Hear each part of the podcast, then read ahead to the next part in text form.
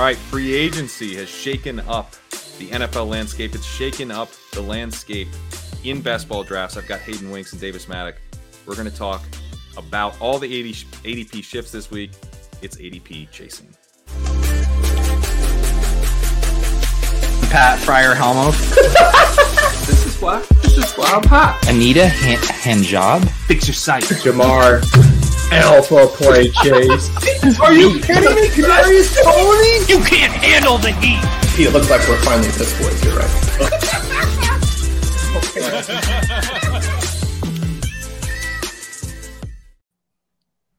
How's it going, guys? What's good? You know, We, we're, just, uh, we're we're gonna be- still waiting. We're still waiting. Seven teams have signed a wide receiver. Seven teams, bro. Seven That's teams. crazy. I mean, it's not the best class. Um, we were talking before we started about uh, blurbing free agency, which uh, Hayden and I both have experience doing, but fortunately are not doing this week. We instead we get to sit back and enjoy the moves and think about how it's going to affect our best ball drafting strategy. Yeah, the big thing is not doing the cornerback blurbs and stuff where you're like, okay, like literally, is this guy even starting and stuff? Like, there's some guys like you're like, man, that's I, I have to literally research this entire entire player's profile. Uh, but now we got it. Just turn on the camera and go. Yeah, We love it. Yeah. we do. Love Why it. is Mecole Hardman not a Chicago Bear yet? People are asking. I fe- I thought he was going to get like more money than expected just because his like draft. Stat. No, dude. No. The longer this goes on, the more money he's going to get. He, he Yeah. hasn't. He hasn't signed because teams are coming with this weak ass Yeah. four years, forty five million dollars, and he's like, "Come again, Bucko. We Yeah. we ain't. We're not. We're, Jakobi Meyers just got eleven million dollars a year. I am not Jakobi Meyers, sir. Mhm. So you think this is good? I feel like it's if he was going to get the bag, I thought he would have gotten it right out of the gate. You know, I think one one thing that sort of changed is don't you guys feel that the NFL was a little bit because last year it just all broke the day. Don't you think it was a little bit like, all right, guys, like let's let's let's actually wait until the legal tampering period. Like we don't every deal doesn't need to come out at once. And you got to think a fair few number of teams are probably trying to decide if they have the cap space to get Godwin or Sutton or Evans or Jeudy Right. or Hopkins or whoever. And whenever that starts to settle, teams are going to be looking at like Equanimeous St. Brown is my second wide receiver or whatever. Just fill Nelson fill your name in. Just Yeah. Nelson Agholor, Richie J, just whoever, and they're going to be like, this is not a tenable way to run professional football organization. Yeah, I think I think it's a good point. The trade market is what I was this entire offseason so far. I was like the wide receiver trades are just gonna be coming, like big time players moving. And I think every team's been thinking that, but like no one's found the right value for that yet. And I think there could be one trade that springs a bunch of them. Um, but yeah, the free agency class isn't very good. I don't think the rookie class is very good either. So I thought, not I great. thought, the, I yeah. thought the trades were, were going to be a big part of this. Yeah, and the Bears trade was cool to see, but that one obviously doesn't like only one team has the number one pick and, and is looking to trade down. So that's not doesn't really help teams like find the value. Um, but you th- like Mike Evans has got to be elsewhere, right? Like DeAndre Hopkins has got to be elsewhere. Like this stuff has to happen, doesn't it? Yeah, Brandin Cooks has to be elsewhere. Oh, Brandin Cooks a well. big one. Yeah, Yeah, there's a bunch of them. Maybe it happens right before the draft. Um, so I'm still holding out hope, but it's like makes it a little more difficult to kind of gauge uh like stacking and all that stuff because like we know like what four or five of the top 30 wide receivers in fantasy rankings could get moved and their status is going to be massively different. So uh it makes it fun to kind of speculate though. for sure. Well, Sam is not here today, but his charts are here. Uh, we've got a little bit of tweaks on now. I, I, there might be a better way to share these. I think he said he loaded them in the site, but I, I can't find them. So uh, you'll have to deal with the sidebar. But the he adjusted these, and I think a very sharp way where they're now based on percentage change. So we're getting a little bit more of guys higher up the board. Although it's interesting because the biggest riser is Rashad Penny, who was a very late round pick and has risen up, uh, I guess, to 138. But you're seeing Garrett Wilson. He's seen just four changes in ADP, but he's moved in a very, very expensive part of the draft. So uh, I like this change to the chart. You're seeing more of, uh, you know, some guys higher up boards rather than just the sleeper types. Yeah, totally makes sense.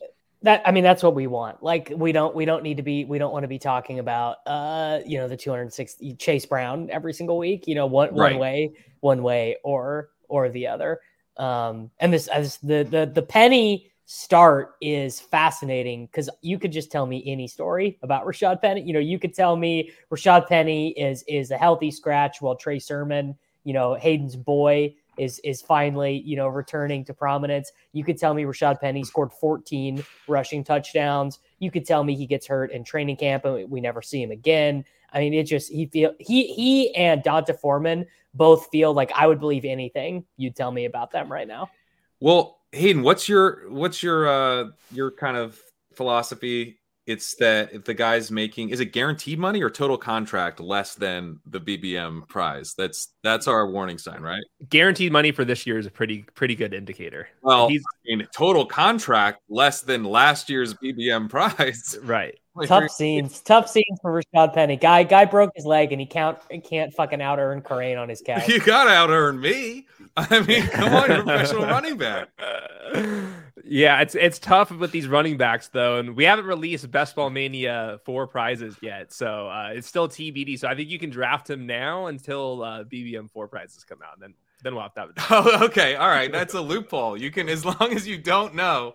Now, it's I mean, the, safe, the, I the imagine. thing the thing about Penny is that he's just so fucking good. Like that's I mean, that's it's really that's like my my really high level um you know sophisticated analysis of how many fantasy points he's going to score is that like when that guy is on the field and the t- whatever team he's playing for is giving him the ball he just is just ripping off fantasy points and and he's not going to catch the ball at all because he didn't catch the ball at all in Seattle. Jalen Hurts doesn't really throw to the running backs, and when he does, they remove whoever their lead rusher is.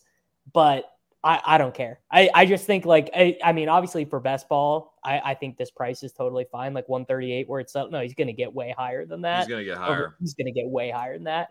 But even even in like managed stuff, it's like Rashad Penny's active. Like I just am gonna start him. I think I just am not. I'm not Oh, yeah. sweating. Yeah. I'm not. It, it's just like it's like the same deal with Miles Sanders. Like Miles Sanders, so useless in 2021, no touchdowns, like just the most useless guy. But the whole team got better. Sanders' role didn't change. He just ran way better. Yeah. I think you want to think about Penny around pick 100. Are you taking him there? Because I think that's where he's going to get up to.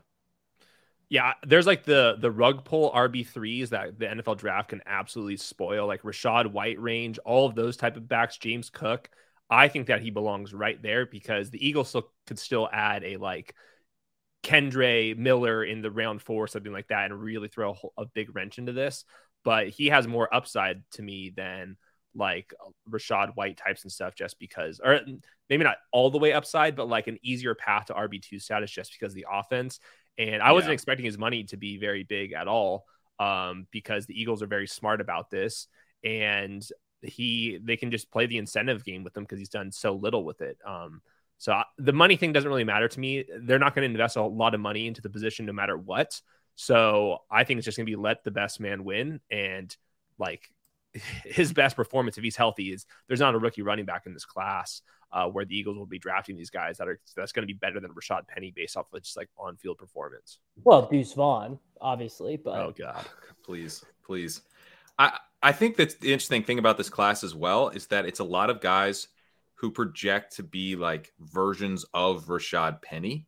You know, like you're hoping, like, oh man, he could be Rashad Penny. Mhm. So like if Tank Tank Bigsby or Kendre Miller ends up there or whatever, like I'm not shaking in my boots. I'm like, I have the better version with Rashad Penny. I guess if Tyjae Spears went there, maybe that would like that's a different archetype, but they have Kenny Gainwell. I, I don't know that they would do that. Like they already kind of have that guy too. So yeah, I think the fact that it's the Eagles makes me a little less concerned about the money. But then again, like Rotopat was pointing out, like you could they could cut Rashad Penny if he's Oh, yeah. not healthy, if he just doesn't look good in training camp. Like this is not a contract that assures he is on the week one roster and he's coming off a broken leg. So there's definitely like if he's a, a ninth round pick, it could be, you know, I drafted a lot of Rojo in round 10 and 11 last year around this time.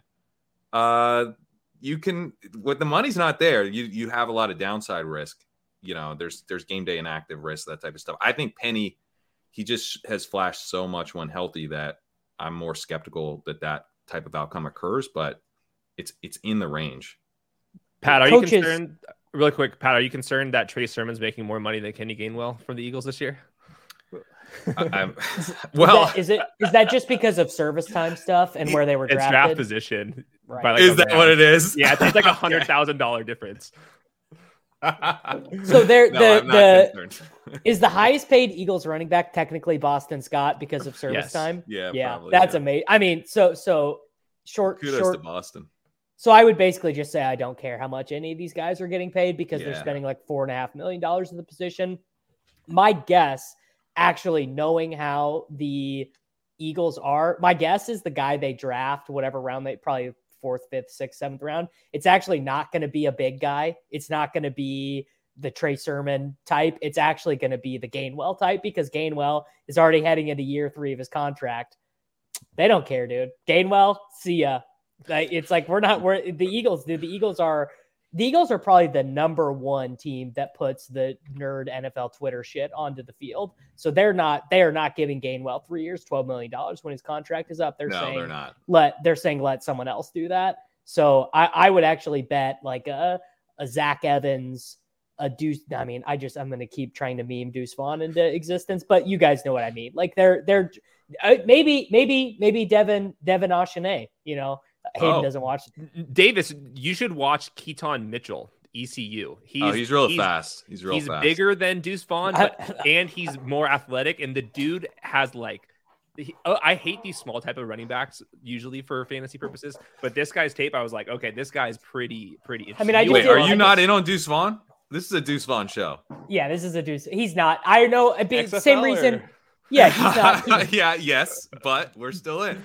I mean, that's what that's what Crane and I are like. At, we did a post combine show, and we were both like, "Yeah, we're gonna be playing this dude in USFL DFS in two years." can't But, but I, I'm in. I'm in on it because I'm in on him because if he's not an undrafted free agent, if a team takes him, it's gonna mean that the coach or the director of player personnel saw something and was like, "We can specifically use this." Because you're mm-hmm. not going to draft the shortest player in NFL combine history by accident. Like that, it's, it's just not. It's not something that that happens. You know. He's got a test, man. Go crush your pro day, please. Crush in the Let's seventh round, you're going to see the ticker. They're going to draft him as a motivational speaker.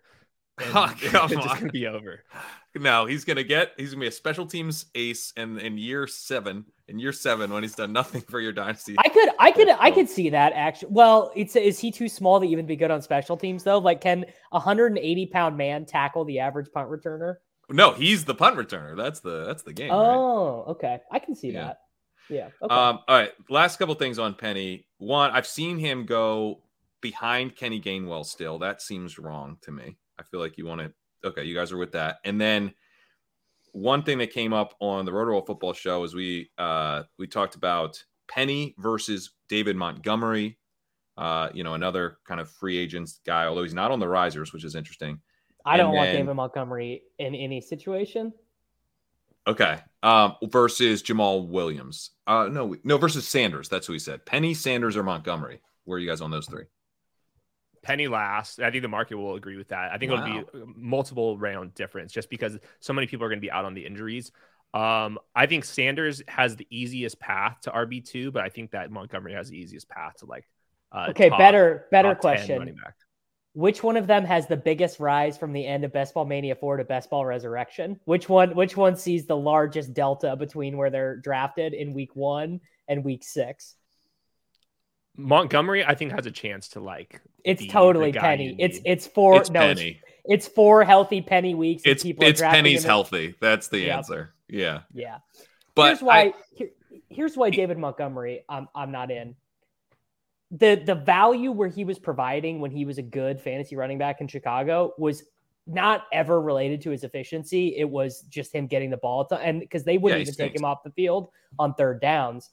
I mean, Jamaal Williams sun run his goddamn ass off last year to get to accumulate the touchdowns that he did. Like, how many times did Amon-Ra St. Brown get tackled at the one yard? Yeah, at dude. least at least five times Amon-Ra St. Brown got tackled at the one yard line.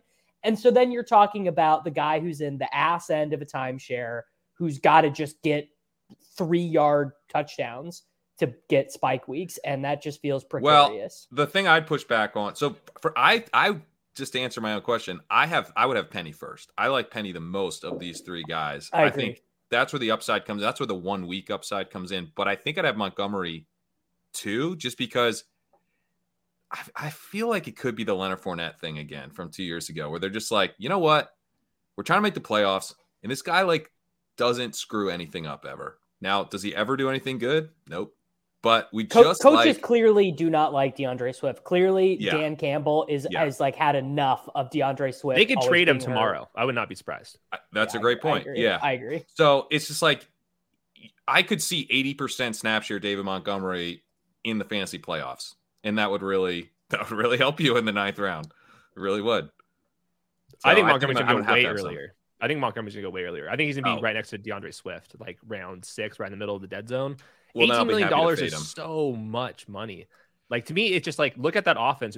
Who who really cares if if Swift gets hurt or gets traded or like that? He, we've seen Montgomery, even if we don't think that he's gonna like have breakaway plays, that he can he can play passing downs. And I, I think that's the difference between Jamaal and David Montgomery is there's a chance that he steals some of D'Andre Swift's pass game Yeah. work just because he's done it before. He's a better pass protector, Yeah. um, and that they just value him. Like eighteen million dollars is so much money in the running back market, and they they had going back to the hard knocks last year. That was like a perfect chance to show off D'Andre Swift. He could be like a total NFL like fan favorite, and they were going out of their way to like talk about like how he's not tough enough and how his vision's bad and stuff. Like on like uh, the official NFL show, they were like talking shit on him openly. It was very very strange. And then they give Jamaal all that work, and now they give David Montgomery all this money. I, it seems like Montgomery's got like a league winning pass uh, path just because the offense.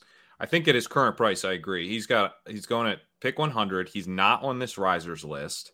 Uh, we talk about closing line value a lot on this podcast. Uh, shout out to Sam, by the way. He uh, he he mentioned a couple times in the Discord that he was uh, a little bummed not to be on the show because he had previously selected Rashad Penny for his closing line value flag plant, and that one is going to hit in a big way. But it sounds like from what you're saying, Hayden, we should be drafting Montgomery even if we don't love him because like I want no parts of him in the sixth round. Like I will be happily passing. That's But if that's, he's gonna that's end up the there- If he's gonna end up there, like you should be drafting him at pick 100.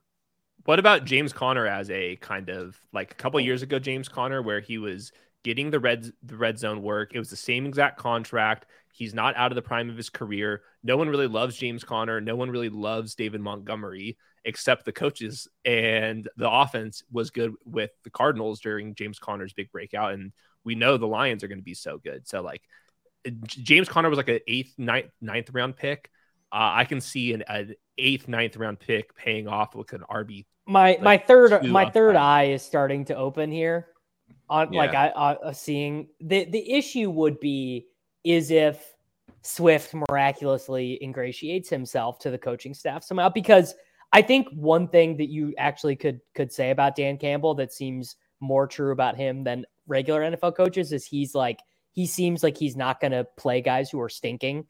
You know, like uh, like you, Amon-Ra St. Brown probably would not have gotten as many chances on you know if he was playing for the I don't know Pittsburgh Steelers or something. Like he probably would have been playing behind Steven Sims, but he just he rewards guys who are playing really well and um like if Swift shows up in great shape, doesn't get hurt, Yeah. is it, you know, I mean, eh, which is like, you know, obviously that could like we don't have a ton of evidence to suggest that is happening. And David Montgomery probably will be Dan Campbell's like favorite dude ever. But Swift is so much better than him efficiency wise that if Swift is playing well, it's hard for me to imagine Montgomery doing anything other than what Jamaal Williams did last Yeah, it is a problem that Montgomery's like not good. That seems to be that's generally I do think not. But th- there's a difference between we thinking that he's not good versus what coaches think, and like every That's true. indication going back to draft profile good, though. third round. Yeah, No, but the Bears- the Bears if coaches- you are good. Yeah, and the Bears coaches soured on him too. You know, it's like the Bears coach. I mean, the Bears freaking signed D'Onta Foreman and Travis Homer, like the most like hand in the dirt, grinding running backs ever, and they decided David Montgomery was like not good enough. the to- money was way different though. I'm just gonna go back to the Lions fair, fair, evaluation. Is so, and even if let's say D'Andre Swift is like the alpha here, now that we know David Montgomery is clearly capable of three down work and attached to a good offense, where would we be drafting him strictly as a handcuff type of guy. He would still be 10th, 11th round. Yeah. Yeah, that's why. That's why I, I do think you should be drafting him now. I really. yeah, do. so like I think Yeah. sixth, seventh round for the chance for him to be the lead back, and the worst case you have a handcuff that would we would probably be ranking as the number one handcuff possibly in the entire league just because we have so much faith in the Lions offense. It's just the the meme in drafting this year is going to be like, let's find this year's Josh Jacobs, like boring guy who's like kind of sucked and and whatever. And like I can see David Montgomery fitting into that stereotype. And I don't. I mean, the number one thing is I just don't think David Montgomery is going to catch that many passes on this team. I- maybe Sanders. it- Sanders might be. He has a case to be the Josh Jacobs, where it's like guy we're just over goes to a team. well, they just Sanders to give him all the was. Sanders was that guy last year. Yeah, he kind of was, but now he could potentially be catching some more dump offs from a rookie quarterback. And when Yeah. he was with Deuce Staley back in Eagles, he had like 67 and 50 targets, and those have gone away with Jalen Hurts. But they brought Deuce Staley in, and then his first Yep. move was to bring back Miles Sanders, and those were his best uh, fantasy years, like based off of like projected points, not based, based off of random touchdowns. Yeah, I think like if you're taking these guys at the very end of you know ninth round range, like it feels pretty good actually. Uh, Sanders up to pick ninety. Wide receiver completely falls off in that range anyway, so like it's a good time to pivot to running back. It's a good time, like historically, that's been a pretty good time to select running backs. Um, and I think all three of these guys might settle. They feel like dead zone backs to me. So I don't know if they're going to get priced like them. I don't know if they're going to get into the fifth round at any point, but it's certainly possible, especially when projections start to drive things a little bit more. What are you guys' thoughts on the old running backs and like their value? Because something I've been thinking about is just there's there's not going to be an easy projection like for fa- fantasy running backs because all the old guys that have been volume hogs, like we're talking about age cliffs this year. So I think there's going to be some We're uncomfortable. talking about Aaron Jones, Dalvin Cook, Alvin All Kamara, that whole pocket, right? Joe Yeah. Mixon's in that range. So like I think th- Joe Mixon's somebody's not going to gonna be a take- Bengal. Yeah, I, I can see them getting rid of him too. But like somebody has to like the NFL's still going to rush for yards and still rush for touchdowns. Like there's going to be some new faces that are just absorbing workloads that we have never seen do do this before. And these are the type of guys that to me like okay, the 25 year old that's just going to be taking work from what we've seen from like the 28, 29 year old. you already you already know who the Bengals guy is. is Chris Evans. Oh, I, I, re- I really wish, but I really do not see it. I, I think they're going to sign uh, Are we getting Singletary. Chris Evans to the second summer? No, the I- Bengals. The Bengals are the Bengals are are right now living the drill tweet, the drill candles tweet, because in uh 12 months they're going to have 50% of their salary cap allocated to Joe Burrow, Ja'Marr Chase, and Tee Higgins. So they have to find I- any cost controlled labor they can. And if they if they were able to get Trayveon Williams or Chris Evans into the semblance of what Samaje Perine and Mixon did for them, they would be ecstatic. But I think Hayden is probably correct. They probably, I mean, Devin Singletary, uh, I, you know, Kareem Hunt has been tossed out there because he's already kind of got paid. So maybe he just wants to go be a lead back somewhere. Like if you could pay Kareem Hunt eight million dollars or Joe Mixon eleven million dollars, is like no contest. You're just gonna pay eight million dollars. Kareem might get like two million though. It, and it's a good class to like bring in cheap Kareem Hunt and then draft a fifth and a sixth round running back. Like, Yes, you'll, you'll probably hit on something, Mhm. or go get D'Ernest Johnson. Like D'Ernest- D'Ernest D'Ernest Johnson. Johnson. Yeah. So much, so much cheap running back labor. Um, do we think there's a market for a Dalvin Cook trade? My, I, I, there, I, because that's they they gave what Mattison got seven and a half million dollars, I think, Mhm. guaranteed. And he's, I mean, Mattison has always been good, and it feels like maybe the Cook always being injured and always having the shoulder thing is starting to be a little bit bothersome, You know, from a from a team The. Dolphins were floated as a team that was interested. Every Yeah, every was running back get- is floated to the Dolphins. That's true. I thought he was going to get cut, but then he had off-season uh, shoulder surgery again, and one of the reasons why he probably did it is because he had a two million dollar guaranteed bonus that kicks in like today, and since they can't release him because he wouldn't pass a physical uh, right now, he's going to be locked on for two more two million more dollars, which is, makes the the team uh, less incentivized to actually release Third him. So eye, That's so good. Galvin. so we'll yeah, see. Dalvin. We'll see. They can still do it, but it's they would save or like the, the those two million dollars are no longer being saved. Those are actually in Dalvin's uh, paycheck. Uh, someone in the chat here bring FF Disguise bringing up Damien Harris, who I like. Damien Harris still exists, right? He's still on this planet. He's still like a pretty solid early down rush. I haven't heard anything about him, and Yeah, I mean, I I don't know. He seems like a, a guy that I would happily bring in if I was the Bengals. You know, Why don't the Chiefs sign Damien Harris? To be honest, he just he what led the league in rushing touchdowns two years ago. I'm shocked that, and he's ago. like a Belichick guy, Alabama guy. I thought that there would be like a power team that would want him. I The I, I wonder if actually being a Belichick guy counts against you in free agency because you know, like they they do they get their production in such a specific way. You know what I mean? Where it's like once you've been used up by the Patriots, you got nothing left to give, kind of. the nightmare. yeah. Although he didn't play in the his rookie year, It's true. mm-hmm.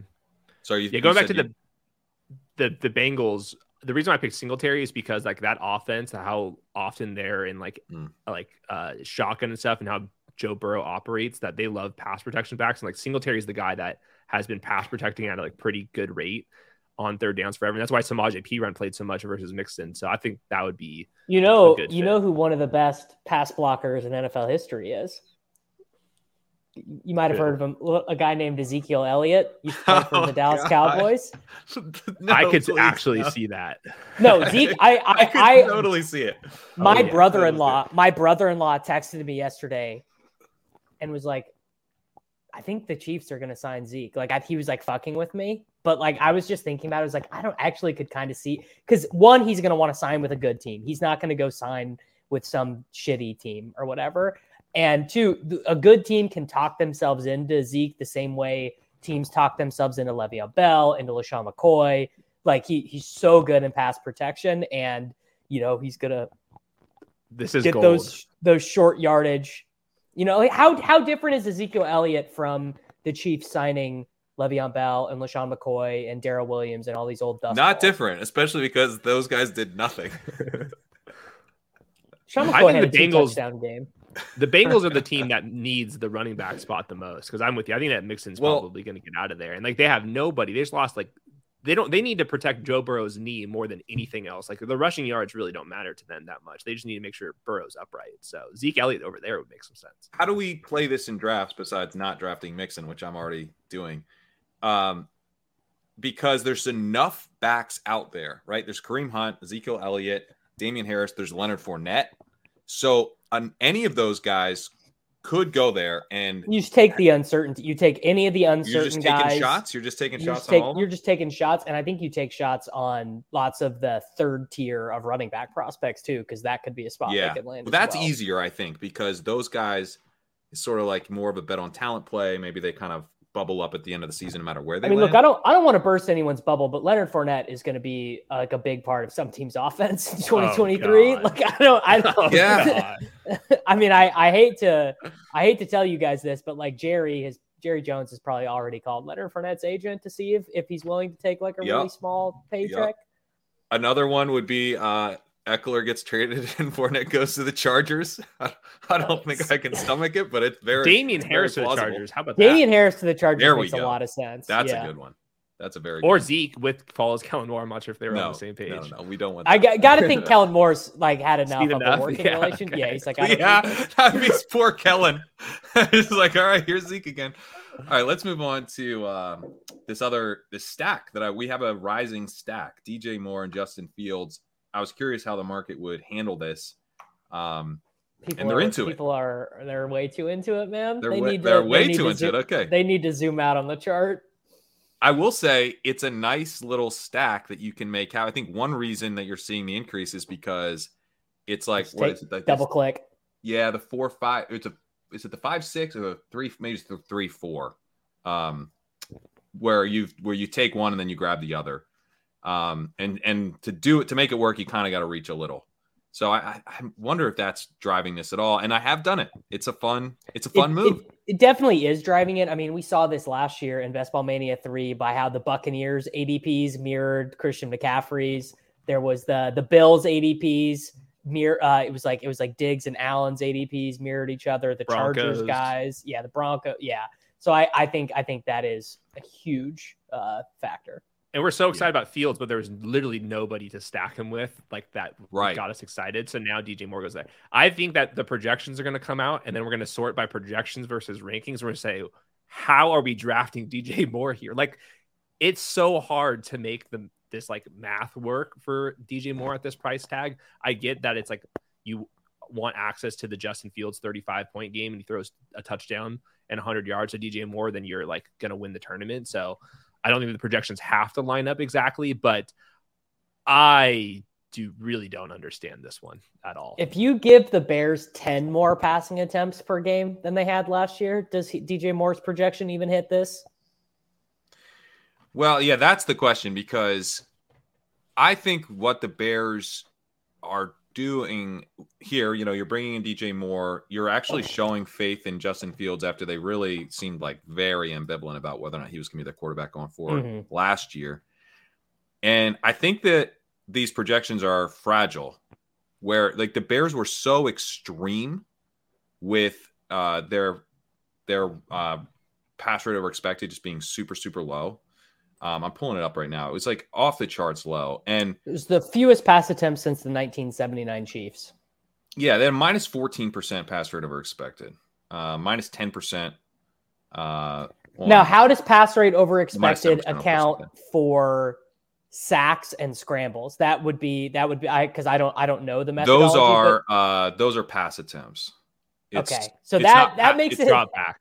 It's dropbacks. Yeah, they use that makes it even worse because Justin Fields has been sacked on 13% of his career dropbacks, and he also was led the NFL in scramble rate, which means that basically, like what, roughly 20% of the time when the Bears even call a pass play, a target doesn't even get It's not happening. directed. Yeah, yeah, yeah.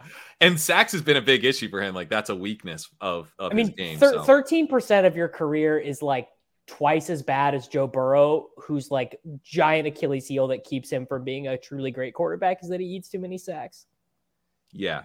Yeah, that's a concern. But I do think like when you get to this level of run heaviness, like we saw this with the Ravens a couple years ago, where it's like enough things kind of just like went against like their preferred plan where they they were run first, but they weren't extremely run heavy. And the difference between where you're probably going to have to project the Bears and where they could be if they're just like a normal run first team is like pretty large. So I actually do think that for the purposes of trying to take down a, a top heavy big best ball tournament there's i think there's upside here. If you're the other thing is like in the sense of you're, you're doing the expensive stack you want there to be upside. If the bears play like they did last year the team is dead. But like that Well, that's you're To- already to- betting on this stack to hit in a major way so like that's to, you're to kind of steal to steal an argument from one Mr. Chess Liam, winner of Best Ball Mania 2, this does look like the classic horrible advance rate, really high upside in the championship round. Because my my guess is there are going to be a lot of weeks where DJ Moore has one reception for 18 yards. Well, if it's that, then I think it's going to be a Mike Evans situation where like it's a bad enough advance rate that you don't even win when he does go off. Oh, Um, yeah, tough. you know, I think you need. I think you need it to be like we were just a bit off um, on the projections, and then you get the weekly upside. You're going to need the weekly upside. I mean, I, I traded away DJ Moore in the two leagues where I had him in in Dynasty. I just I I there I knew there was going to be a little bit of exuberance. I just I and- and I'm I'm happy to be wrong because I always like when quarterback situations go from being bad to be good. And I still think Fields will be really good for fantasy, but he's got like there's there's like twofold things. Like one, he's got a lot of work to do as a passer in general, and they have to let him pass more. So that's Yep. t- a tough developmental curve. Anyone else jump out here on the risers? Yeah, the Terrace Marshall feels like the uh, 2023 version of Breshad Perriman. Uh, who who was the guy? Who's the guy last year? There was another guy who who was in like Well, the one- Lazard, but he was more expensive. uh, yeah, just like ba- basically the idea of like someone's got to get the targets, and like actually, it doesn't have to be Terrace Marshall. It it could be Shi Smith. It could be Laviska Shenault. It could be a rookie we've never heard of. It could be Adam Thielen. You know, like I bet Adam Thielen scores more fantasy points than Terrace Marshall if he does in fact sign with the Panthers. God, I, I, I can't. I can't live in that world. Uh, Garrett Wilson, if once once we get the news, is he going to go ahead of Davante Adams, like 11th, 12th overall? Like- yeah, Probably. yeah.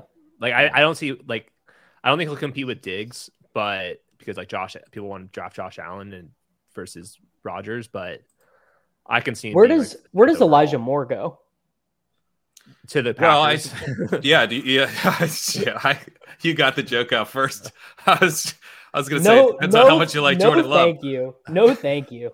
I can't. I can't do that. right? He's going to the Packers, right? I mean, that seems obvious. I think Corey Davis is going, but the problem is there's no way that Elijah Moore is playing over Allen Lazard. And like no one's gonna draft Allen Lazard. So I think the the way to play it is probably just draft Allen Lazard because nobody wants to do it. Why isn't here's two things. Let's go back to running back for a second. Why isn't Tony Pollard on this list? Maybe it's maybe it's. It but, was like, already priced in. It was already priced I don't in. think it was. And then why uh why isn't Breece Hall on this list? They probably That's just good- missed it. Uh, Yeah. I, I think we're like one positive report away from Breece Hall from raising the expectations. Yeah. But he's like going uh, next to like Kenneth Walker and those guys. So there's there's some like a couple young guys. I'm surprised like Rhamondre Stevenson kind of goes as late as he does. That's somebody I thought was going to go from like third, fourth round to into the second round. Um, I think the James Robinson signing is good because I think it 100% keeps one of these rookies away. Yeah, and James Robinson at the number. stinks. I don't think he's going to So- make the team. What was your favorite bad Patriots contract the this week? I, I the long snapper, the the most guaranteed money ever for a long snapper is really on brand for the Patriots.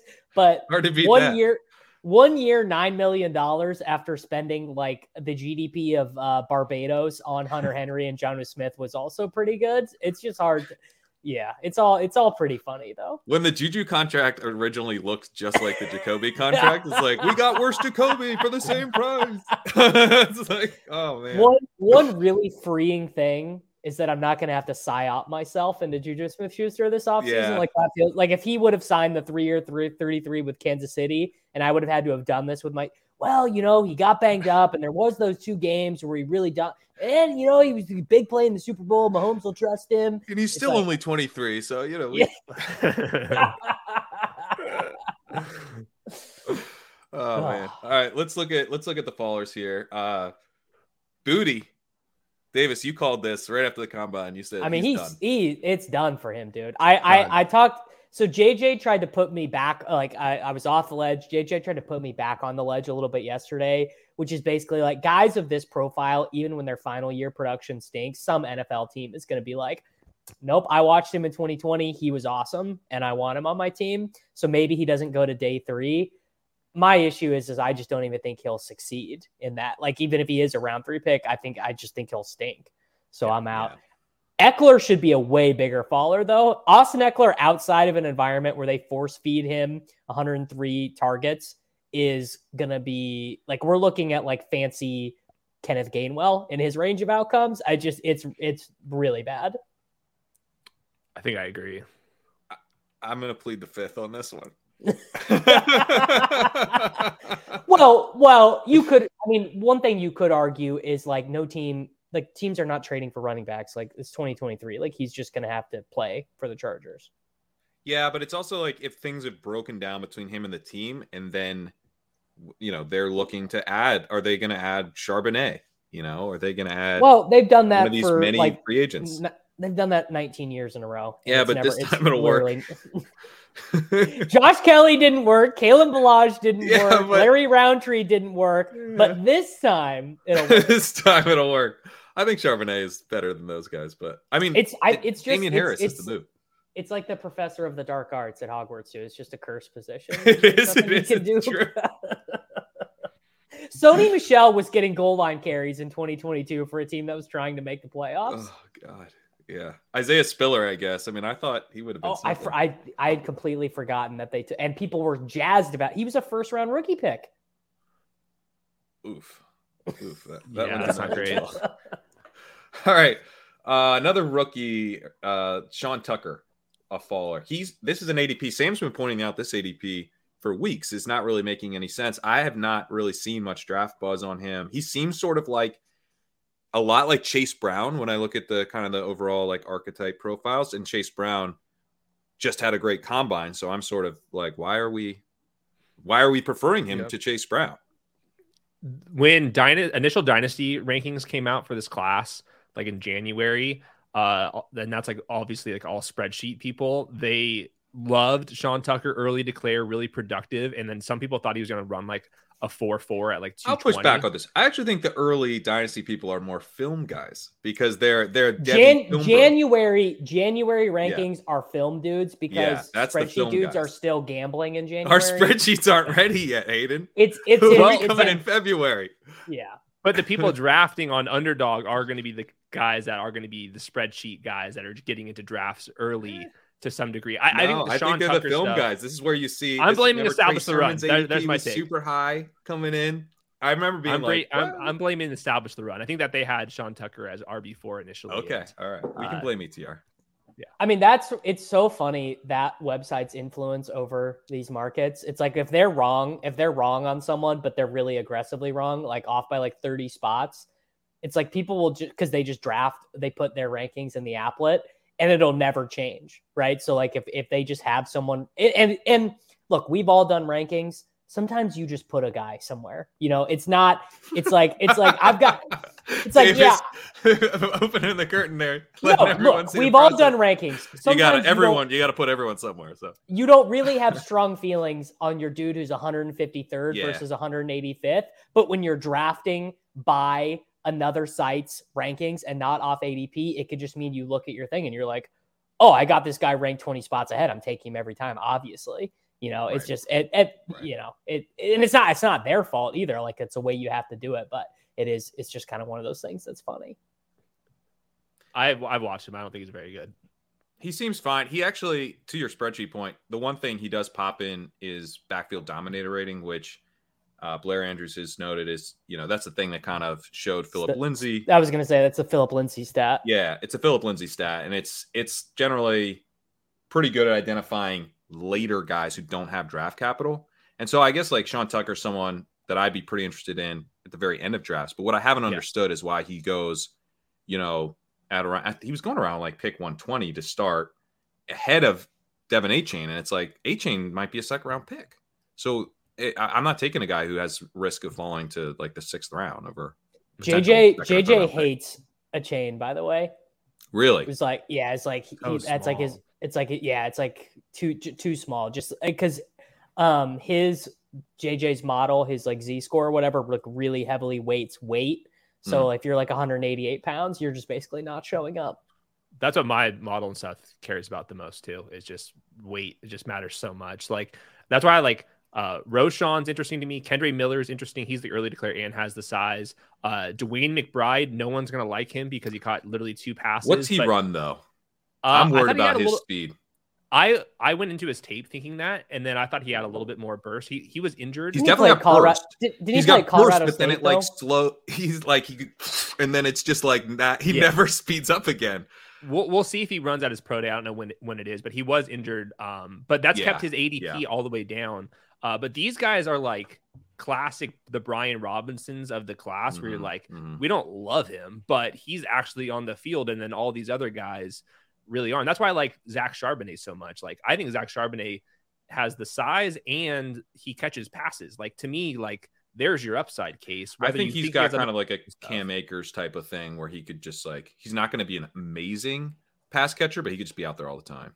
Yeah, I comped him to James Conner, and he's had. I, Yeah, I cool. I prefer like. I prefer betting on dudes who just got the ball a shit ton for like blue blood college programs. Like that's just like such a good Mhm. asymmetric bet Mhm. where it's like, oh yeah, a lot of these guys are gonna flame out and you're not gonna get any production from them anyways. But I like I I had a lot of Brian Robinson last year before he got shot. Um, then ended up with way too much Antonio Gibson, but because it was just a really good my my guy. I think there are two guys like that this year. Tank Bigsby is one of them. He's totally nothing special, not that fast, like whatever. And then I just I can't get it like this Roschon Johnson thing. It's like some team is just going to be like, you're you're Samaje Perine right now. You are going to keep our quarterback from getting killed, basically. Yeah. I love Roschon. He took Bijan Robinson, a first round running back, off the field on pass downs. That's crazy. Mm-hmm. Yeah, I I need to draft more of him. I, I think he's he's like one of those dudes who's never going to pop for me, but is just going to end up scoring fantasy points. So He used I'm to play gonna quarterback. I think he went to Texas as a quarterback He- and then dude, it's over. Every he was a, he was a four star. he was a four-star high school quarterback recruit Yeah. who went to Texas and only changed positions because basically he was like, Texas has nine quarterbacks at any given Mm-hmm. time, and every running back got hurt, and I want to play. He's going Hmm. round three. That's my early early bold take. Okay. He's going he's going late round three, and then I'm, I'm with this. he's he's he's gonna get steamed up, and he's gonna probably pass. He's gonna go to the Bengals and play the Samaj P Ryan role as uh like Zeke's like handcuff and end up winning. Zeke's League handcuff is a bet I will always make. Yeah, it's a That is- good- it's a that good has been a good bet. Uh, Roschon Johnson in, on this chart, you see he looks overvalued, but that's with expected draft position outside. The chart, the chart doesn't know. The chart doesn't Yeah, know chart that doesn't Roschon know. has that dog. Once he's pick 80, you know, all of a sudden he's firmly in the green here. Green here, so uh, I like that one. Achane, I I hear what you're saying about the weight, but like there is something to like he's super fast and he's going to get drafted Same- highly. Same same thing as as Deuce Vaughn, where it's like some coach is gonna fall in love with that the dude being so fast. do you think that the weight and the not and the speed that wasn't like electrically fast you know there was talk like he could be in the four twos he wasn't he's still very very fast but does that is he like does he get drafted after Roschon or something is he a late third He, round he? I think he went. I think he cost himself whatever the difference between a second round and a third round contract is by not running in the 14. You can't be your claim to fame can't be I was uh uh I won he won some event in NCAA track and field Yeah, and then run and then not run the fastest 40 time at running back.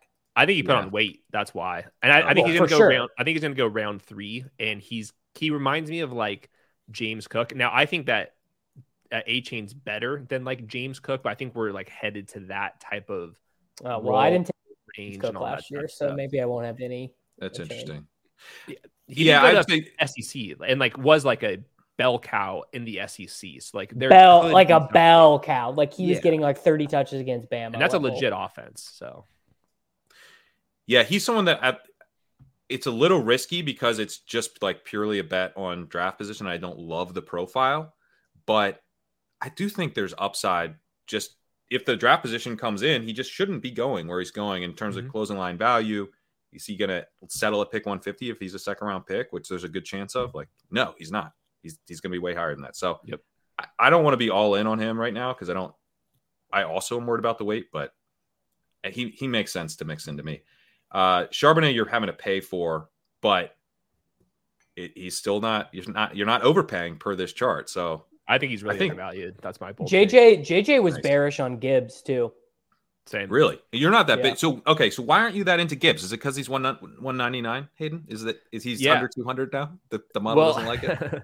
the model doesn't care about the exact weight. The model does care about production, and he wasn't that productive at Alabama. He got a lot of passes, and he was extremely explosive. But they would take him out on every short yardage. They would take him Mhm. out at the goal line. He didn't get any of that stuff even at Georgia Tech. So I I think his tape is phenomenal. Like I understand why an NFL team would draft him very high, but for fantasy purposes, at least on underdog where it's half PPR, I can see some hesitancy. Like easier path to 250, 300 touches, Charbonnet versus Gibbs.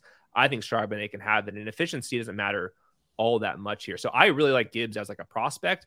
I don't think that he He's going to be pigeonholed. That's it's like the Right. worst. It's the thing we hate where the coaches are not. It's like the same Yeah. thing. It's like, you know the the Cowboys running back coach was like, yeah, we really didn't want to give Pollard 25 touches in this game.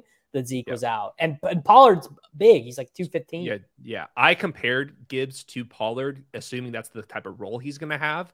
But like you said, Pollard is 10 pounds bigger than Jahmyr Gibbs. So I like Gibbs. I, I wish he was going 80th overall instead of what 50th overall. And um, we'll see what happens with with the Charbonnet stuff. But there's like Daniel Jeremiah ranks him like 40th overall prospect. And obviously he's not accounting for positional value and stuff, but like it seems like Charbonnet is pretty well liked. So uh, I, I just think that Charbonnet is probably going to go a little bit earlier, and I think that people are underestimating how like at least competent he is on third downs for somebody that weighs 215 pounds. I agree that he's competent on third downs. Yeah, that's that's kind of what I brought up brought up Cam Akers, and I like the James Conner comp as well. It's like I don't think he's gonna like impress anyone as a pass catcher, but I don't think he's gonna get himself embarrassed either. If he goes to a place where they have like a clear pass catching back already there, I don't think he's displacing him. But if they don't, he could be that guy. So there's like there's definitely upside. It's a little fragile, but Have we talked about Abanikanda yet who caught a bunch of passes in college, was a stone workhorse, you know, like like really really held up. I just I guess I guess because he uh, has not done his pro day yet and didn't do anything at the combine, there's not really anything new to say. Yeah, so that he was supposed to be super fast, right? But we don't have testing. We, on him. we don't have. I mean, he's No he's hype list. Yeah, no. I my guess is whenever Pitt does their pro day, we'll we'll get some. Yeah, Brugler, Jeremiah, all those types, like they just never rank him inside the top ten of their rankings for the position. So it's just like, Yeah. where, like is he going to go fifth round? Like then, like I or is he not going to get drafted? It's a deep class. Like Yeah. I remember with some of these deep classes a couple years ago, where I was like, man, guys you good. guys you like don't even get drafted. they don't even get drafted, Yeah. and it's like so crushing. You know, it's like dudes you didn't expect, and it's like, yep, not even drafted. Um, and there's also a dude in here who you don't think is going to get drafted, who will. And he'll be like Mo Mo, Mo pick. Ibrahim, by the way, is my guy. Where it's like in our stuff, it would be like this guy's never caught any passes. He's 24 already. This guy is not an NFL player, and then boom, the Seahawks take him in the fourth round, and you're like, what just happened? Exactly. Yeah. I mean, like Velus Jones obviously is a receiver, but there's stuff like that every year. We are like, what? Yeah. I- I'm- so I think it might be McBride going earlier than expected. Like PFF has him as the running back five. I've seen like Brugler mess around with him as like the running back six and stuff. No hype on him. Not going to catch passes. Not going to be a uh, a guy that like the the classic like he has one of the lowest yards per route run I've Mhm. ever seen 0.16. He Yep. is like a pure two down guy, but I kind of like him. Like he's, early declare really productive. yeah, he, he's like a, I I think like Gus Edwardsy, maybe, Mhm. you know, just like kind of a, he's definitely got burst. Like he, Man, do not invoke the name of. Gus Edwards. but I mean, you know, Gus Edwards, there was that that thing in Dynasty where you're like, I think I have something here, you know, for a minute, and then they draft J.K. Dobbins. well, that's running backs, right? It's just running backs in general. I just trade. I, uh, Corinne, I just made a trade that made my skin crawl. I traded the 108 for Dameon Pierce and Isaiah Pacheco. Hmm. It's Where- bad. Super flex in super flex. It's yeah, it's bad, but I just need running back think I points. went My my 108. I had I had Pollard. That was it. This is my only guy who projects for over 100 points this upcoming year. Scale to one to ten. How worried are, is the rug pull on Dameon Pierce with the NFL Oh, draft? he- te- 10 of 10. Literal chance they end up with Bijan Robinson. Literal chance they take Charbonnet. I, I would expect, I would be shocked if they don't have at least one running back by pick 100 or Yeah, I mean, it's also the Shanahan guys coming in, and you know, we know how they do it. They just it's it's keep like the, the rug pull on Dameon. Where's what's his ADP in, in the big He's board? like the running now? back 19 right now. Yeah. Well, that actually that actually seems um measured. That actually that I I like I think there was a chance. Like people were saying some crazy stuff about Dameon Pierce last year, like crazy Yeah. stuff. You know, Yeah. where it's like he's a fourth round rookie who got benched by his college team. So it's like, I mean, we've seen this happen so many times. Third round rookie. Michael Carter, right? Michael Carter had a good rookie year. Boom, you're Yeah. done. You're back. they, they get yeah they they get a chance and then evaporate just like for Yeah, what it's crazy. nuke- yeah and we're like really bad at remembering that. I think we're like we're like, oh, this guy's Yeah, I know. I just traded. I just and traded for him. You don't have to worry about that. and you traded for Pacheco, who's also and immediately God, said no. 10 out of 10 rug, rug pull. That's that. I mean, that's the that's that's why dynasty fantasy football is actually so stupid because you, to get good running backs, you have to trade at like meaningful assets. Yeah. But running backs can go to zero like an illiquid shit coin. You know, it's like it's And like it's like a, it's like minting an NFT that ends up being a rug pull. It's like all right, and it's gone. It's just immediate. Like you just trade. It's useless as soon as you click the button, and my money's evaporated. and my money's gone. um, all right, let's talk some stacks here. Uh, these are double stack average ADPs. Aaron Rodgers, we overrided the underdog, uh, which still has him on Green Bay. We overrided it. He's a jet. He's a jet for this. So, um, I don't know. This chart, this chart always makes my head hurt a little bit. Uh, any anything jump out to you? Yeah, people are so fucking frothy for the Jacksonville Jaguars. what could go wrong here? what, what could go wrong? Literally cumulatively drafting the Jaguars ahead of uh, you know, Lamar Jackson, uh, the 49ers, the Detroit Lions, who we all think are going to be good, the Seahawks, who we have like a nine year track record of DK Metcalf and Tyler Lockett just being the stones. Uh, Dallas, Yeah. way, uh, we talked about that last week. Dallas is way too low. Um, Denver is probably the best plug your nose and bet that Nathaniel Hackett is the worst coach of all time and it gets back on track this year. Like this is the, the, the to draft them as the seventh offense. The Jaguars, bro. What's interesting too is that so this chart, uh, the way to look look at it is the the quarterbacks are in purple. So with some of these other stacks like Miami, right, you're at least getting a cheap quarterback. You have to pay a lot for Tyreek Hill and I, Waddle. I believe that's ty- I believe that's Tua head injury related. Personally, I do too. But hey, it's a it's a one week game here. We're we're trying to win uh, three one week tournaments to to take down the money. So if he's healthy and he's got a healthy Tyreek and Waddle, he can have huge weeks. So I like I like this stack, but partly because I don't have to pay a ton for the quarterback in a market where quarterbacks are really expensive right now. That's not the case with the Jaguars. Yes, he's the cheapest, but he's still with within the top 50 picks.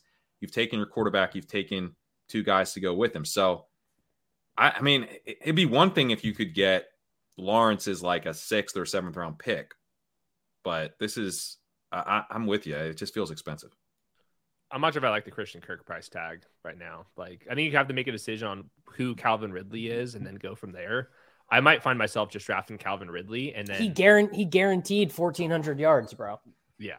So I think I might ah. just go Calvin Ridley and then go find my stacks elsewhere. How is Ridley not on the risers list after After that, that. Players Tribune article? I mean, he should be up ten picks. I was pretty skeptical, and I'm like, no, I'm in. I'm in. is is Josh Norris still caballing Zay Jones to the people? He better not be. He has he hasn't done it yet, but we have not. Has anyone has anyone ever run as hot on a tout as Zay Jones and So Josh Norris last ridiculous. That's a pretty good one. So ridiculous. It was the money thing. Going back to the does he make more money than uh, the best ball mania winner? He made so much money. Zay Yeah, Jones has true. a bigger contract than Juju Smith Schuster. Yes, and that's why that's why he was on it. He was like, he just sorted. The next chart is just uh, money this it. year versus ADP, and there'll be three guys. You're like, oh, that's disgusting. We have to draft way more DJ Chark or whoever it is. So that's the next yeah, chart. Yeah. yeah. Well, okay. So any other stacks uh jump out? Um, I, I maintain that Carolina and Houston, it's like you're getting better. The offense is going to improve. Um, and Houston's the one that I've done more because I also think Bryce Young is going there. So I go, okay, I'll get Nico Collins, who I like a lot. Um, Cooks, I'll take. And then it's like, if he's here, cool. If he gets traded, I have some upside. And if, and if I have Collins, I mean, Collins stock goes up a little bit. So, you know, you take a rookie, maybe, uh, maybe you bank that. But I, I kind of like the cost a lot for for Houston. Shouldn't shouldn't the Raiders be kind of interesting because we know Garoppolo will just feed that short area shit, and now Waller's gone, and Moreau might be gone, so they might have some tight end come in who's cheap as hell. My issue with the Raiders is, are they the team that takes Levis, and then No, the is your Colts are stack taking dead for the fantasy playoffs? So okay, well then who's taking taking Levis. Richardson? I think Carolina's taking Richardson. I just don't. I don't oh. think Oh. you ship. I don't think you ship all that stuff for Ohio State Kirk Cousins. I, I think it's the other way. I, I don't think you can ship that much for Anthony Richardson, and then he sucks And then- this year, and you lose your lost. Caleb Williams because you because you went after Anthony Richardson. At least like with Stroud, Wait, you'd be like, hang Fair. on. What if Okay. he Yeah, sucks bad enough? Then you then you get Caleb Williams. They don't. They don't have their pick. but they don't have their pick. you Oh, lost right. Caleb Williams because you risked it on Anthony Oh. Richardson. Like that would Maybe, be. you like know the- what? You're you're probably right. Actually, I'm probably wrong. I that I always sort of I always sort of forget how much these dudes want to protect their jobs, and and the watching another team t- watching the Bears decide actually Fields ain't it, and then taking Caleb, Caleb. Williams. Yeah, it would be one of the worst trades of all time. Yeah. So, I So- don't think they can risk it. Now remember, Hayden is also a bit biased towards USC and and Watch them yeah. film every once in a while. Well, Caleb Williams was Wow. was mine first, bud. Thank you. I mean, he's not, we can't draft him. I don't. What are you even saying?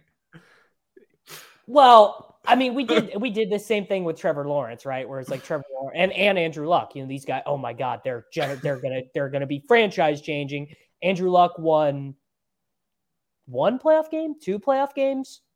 Trevor Lawrence. I mean, Trevor Lawrence looks good, but he's not. Hayden, did you happen to hear the podcast where Davis claimed that USC has never produced a good wide receiver? yeah, I did hear that one the other day. It's not. Yeah. it- they have okay. At least admit they I have. also thought of Robert Woods after the They podcast. had like eight in the eight first round wide receivers since I've been born. wide But they have also had they. Have, it's it's because they're such a wide receiver school. It's like the busts are even bigger. Oh, you know, I mean, you know Yeah, what I yeah. mean. Oh yeah. But also, I'm just saying stuff. You know, Sometimes you just got to say things. Uh, There's some disgusting stacks in here that like to me like somebody on the Patriots is going to have to do something. I, I think that the Jordan Love stuff's at least interesting to me because we we have some faith in Christian Watson Yeah. at this point. Jordan Love has some theoretical upside as a first rounder. I wasn't really in on him as a prospect, but it's been five years, so maybe he's gotten better from where that kind of stands out. Uh, the Giants one, I think, is is is definitely going to be a, one I would be attacking. The- They're going to play faster this year versus last year. Um, now that they got some dudes. So one thing for me with quarterback is that I feel like yes, there's upside at the position, but there's not as much upside at that position as others. And so I hate taking on downside risk that I'm not going to have that quarterback healthy, but not starting in the fantasy playoffs. I, I'm like, why would I risk that when my payoff when the guy hits isn't necessarily even going to be that high? So I struggle with the Vegas stack. I struggle with the Commander stack. Are you using Howell there? Like, I think that might be Brissett. So I think it's Brissett. yeah, and I but I don't really want to take Brissett either. So I love the Giants call because you know you're getting Daniel Jones. He's not that expensive. you guys are. I think- you're missing the biggest value uh, in talking about these veteran quarterbacks, Pat. All right, well, let me just finish with that. I think the I think Jordan Love is pretty darn safe to be starting. He's either not starting at all because this Rodgers thing falls through and somehow Rodgers plays for them, but that seems extremely improbable now. I think he would just retire. Um, they're starting Jordan Love in the fantasy playoffs unless he's hurt. So that one, like, I, I mean, he should be like much more expensive than a guy like Sam Howell to me. Oh yeah. You guys ready for 17 games of Baker Mayfield? that's, that's not that's not how I'm playing this. I'm not put- I'm not I mean Baker Mayfield could be on another team by week 17. It's gonna That's the be- Will Levis team is the Bucks at like 19th overall after he falls. Uh, well, Wow. actually, yeah, Wow. that that feels that feels that feels possible. Um, yeah, but I mean, I've been saying it this whole time though. But the the crappy third quarterbacks, the Brissett's, the Bakers, the whatever, these guys have extra value this year compared to any other year we've done this because the quarterback thirst in the first hundred picks is so real. Yeah. See, I'd rather go like Levis is not someone that I think is a good prospect at all, but he's like I think he's better prospect than like Desmond Ridder or something. I think he's better prospect than Kenny Pickett, frankly. Well, the Uh, NFL so- agrees with you. Yeah. So like his odds of starting by the end of the season, I think are pretty good and much better than guys like Howell and you know Baker. So I, I he's someone I'm still backdoor stacking. We're not stacking, but just just tacking on as a three quarterback build. Uh, sometimes I'll try to take him with a Raider or something. I'm I'm tacking on 200, 240th overall Baker Mayfield. You can't stop me. All right. All right. Good luck. I mean, I get it. I could see it. Well, it feels it feels reasonable now when Mike Evans and Chris Godwin are on the team. But if he's throwing to Scotty Miller and Breshad Perriman, I'll be out. I will not be. Which will- I hope for will- Chris and Mike that he is doing because please, this, this, they seem like good guys. Uh, No, no. I mean, they get traded You though. bet. I mean, I mean. No, I know. There's why is there any That's what I reason mean. that Chris Godwin is on this team? If they've cut, I mean, how many veterans? I guess you guys aren't doing. I think his contract makes it a little tough, right? God Godwin, they save they uh they can get more from him, and Mike Evans they can't get that much out of him, but he, it's the final year of his deal. Chris Godwin they can save some money, but they Okay. they like re-signed some defensive players. They're kind of like I don't know what their exact plan is. Um, Just vibes. I don't think. Yeah, no plan. either. No plan. when has that gone wrong? Yeah, Yeah. Um. All right. So this is expensive team level ADPs. This is relative to the odds to win the Super Bowl. So, um, like for example, the Jets. Well, they're going to be rising, but the Jets should be rising because their odds of winning the Super Bowl are up to five percent. Um, but they're still going behind teams like the Vikings, the Browns. So obviously, your odds of winning the Super Bowl is not necessarily a one for one correlation with offensive strength, but it's certainly not completely unrelated either. So this would be another Jacksonville, 3% to win the Super Bowl, going ahead of you know the Chiefs, the Bills. Some of that's where I guess we feel more confident about where the targets are going, but still a little wonky. Yeah, I don't have really strong takes with the Jet stuff. Um, that, that feels appropriate. Now they have like the six highest odds to win the Super Bowl in the entire league right now, which seems maybe a little bit too aggressive. Mm-hmm. Uh, but yeah, I always think like just to me, like going back to the other conversation, like is the Chiefs just draft Mahomes and then guess on all these wide receivers and just I, I, I think it's is that cheaper, not, not just the yeah, best you, way to do it? Yeah, you just guess. Yeah, you just guess on on later guys.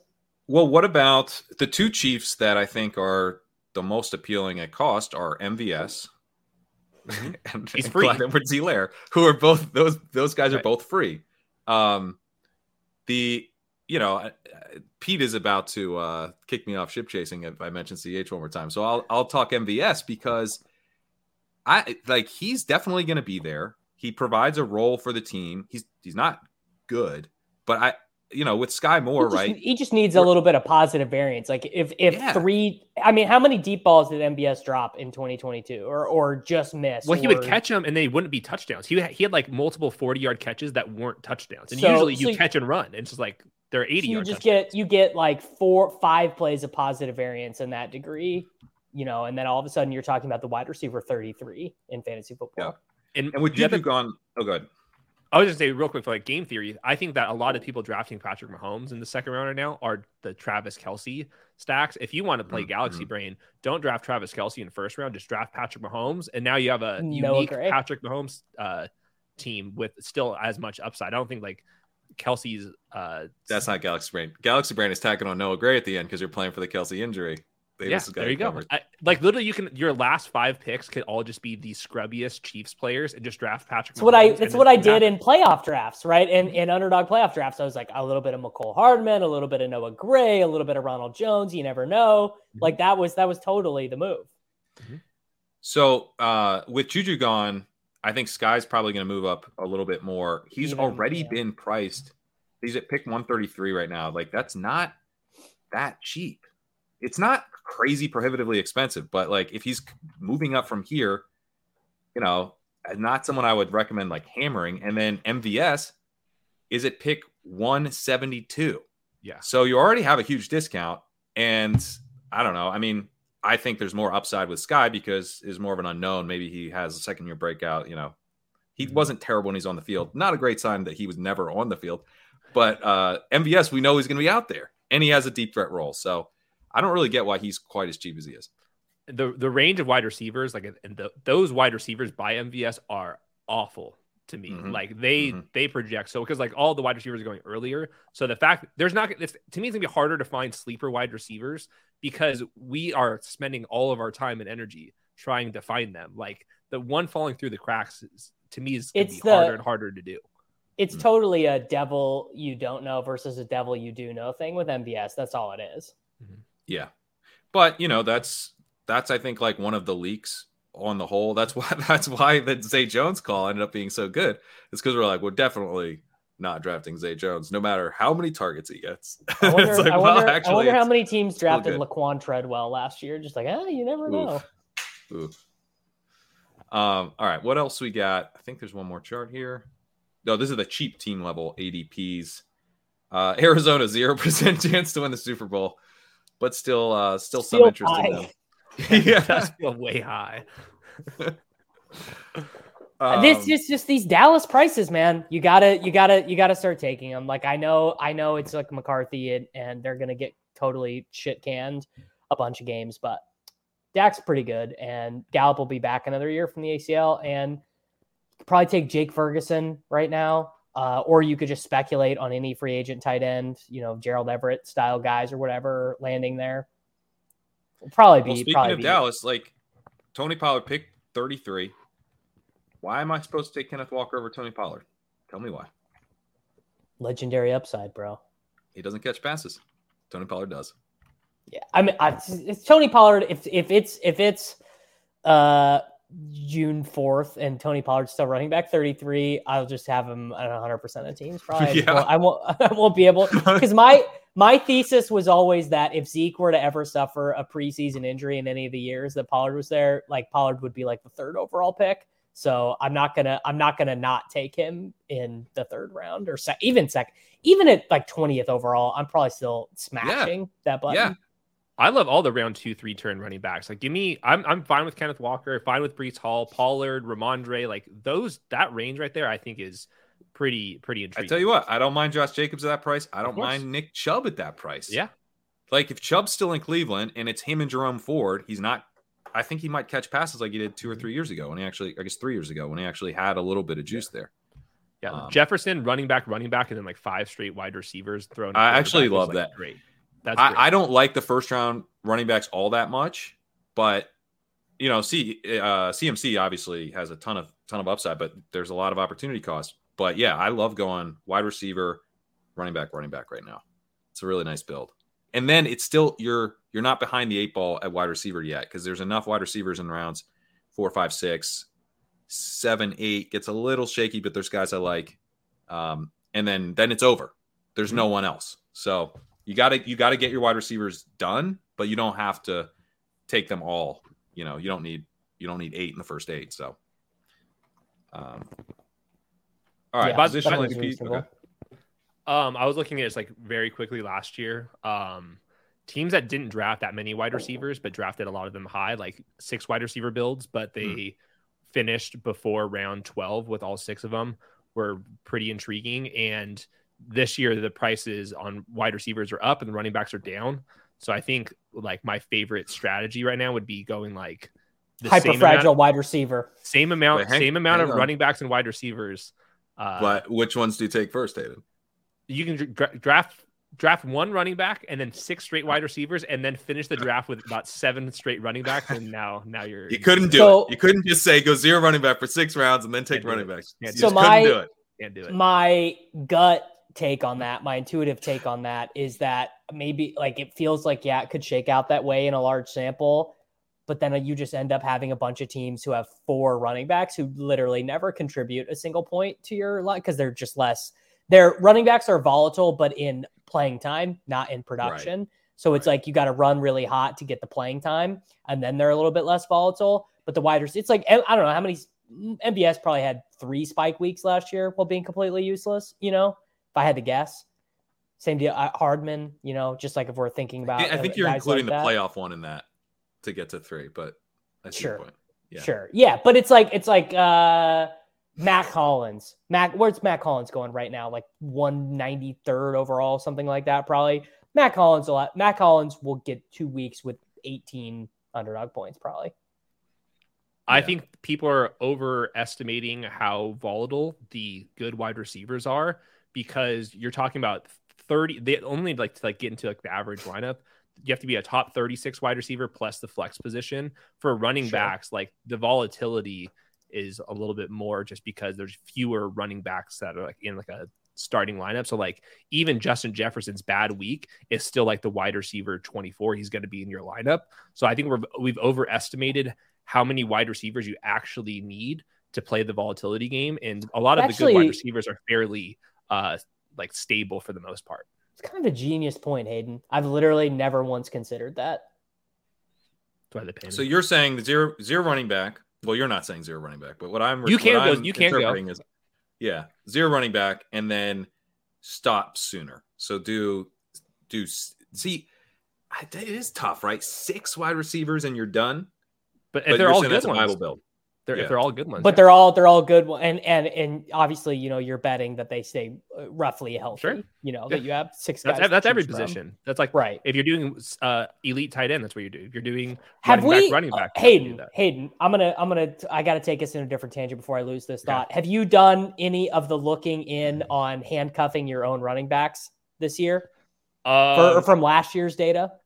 I I did something very small. I think it was just like for a tweet. I haven't like done like a paper on it. Because I can just think of, I off the top of my head, I can think of two spots where you would have absolutely nutted out.